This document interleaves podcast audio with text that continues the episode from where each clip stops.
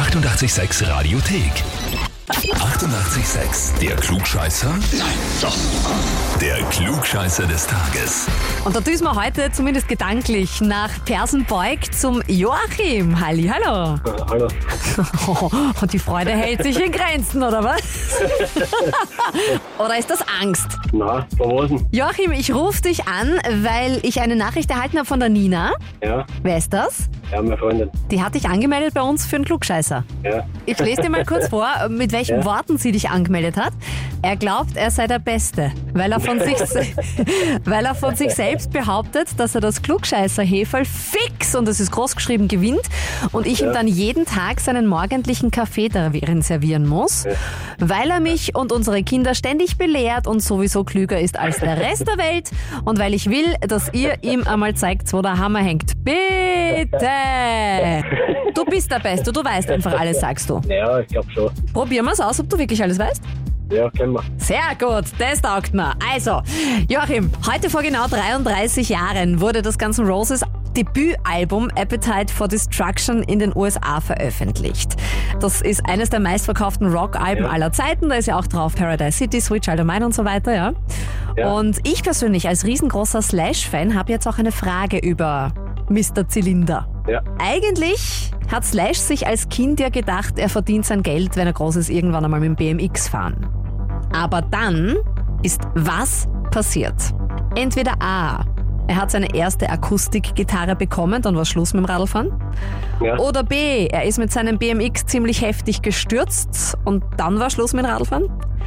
Oder C, er hat mit einer Freundin Aerosmith Album Rocks gehört und das hat ihn halt dann so inspiriert, dass er sich dachte, na vielleicht doch lieber Musik statt Radlfahren. boah. Du musst schon mal überlegen, das ist schon mal ganz gut. ich glaube auch. Ja, Bist du dir sicher? dann nehme ich C. Nimmst du C? Ja, Hat er seine erste Akustikgitarre bekommen zu diesem Zeitpunkt? Ähm, hm, das war so circa mit 15, 16. Das ist falsch. Er ist auch nicht mit seinem BMX gestürzt. Das wird er schon irgendwo. Aber das war nicht Ja. der Grund, warum dann sich Ja. doch was in seinem Leben geändert hat. Richtig ist tatsächlich C. ja, Du hast die Kurve gerade mal so gekratzt. Hätte ich nicht Ja. gefragt, hätte ich nicht gefragt, bist du sicher? Ja, dann war es Ja. falsch gewesen. Aber ich kläre dich nochmal auf. Also er hat mit einer Freundin, da war er damals Ja. 14, die Freundin war fast doppelt so alt wie er, sind Ja. beieinander gesessen und äh, haben ein bisschen Gras geraucht und dann dieses Album gehört von Aerosmith, nämlich Rocks. Und er sagt dann selber, dass ihn das umgehaut hat wie eine verdammte Tonne Ziegelsteine. Ich bin Ja. nur da gesessen und habe mir die Platte immer wieder angehört und das Mädchen schon total ignoriert. Ich weiß noch, wie ich mit meinem Fahrrad zu meiner Großmutter heimgefahren bin und gewusst hatte, da hat sich in meinem Leben gerade arg was verändert.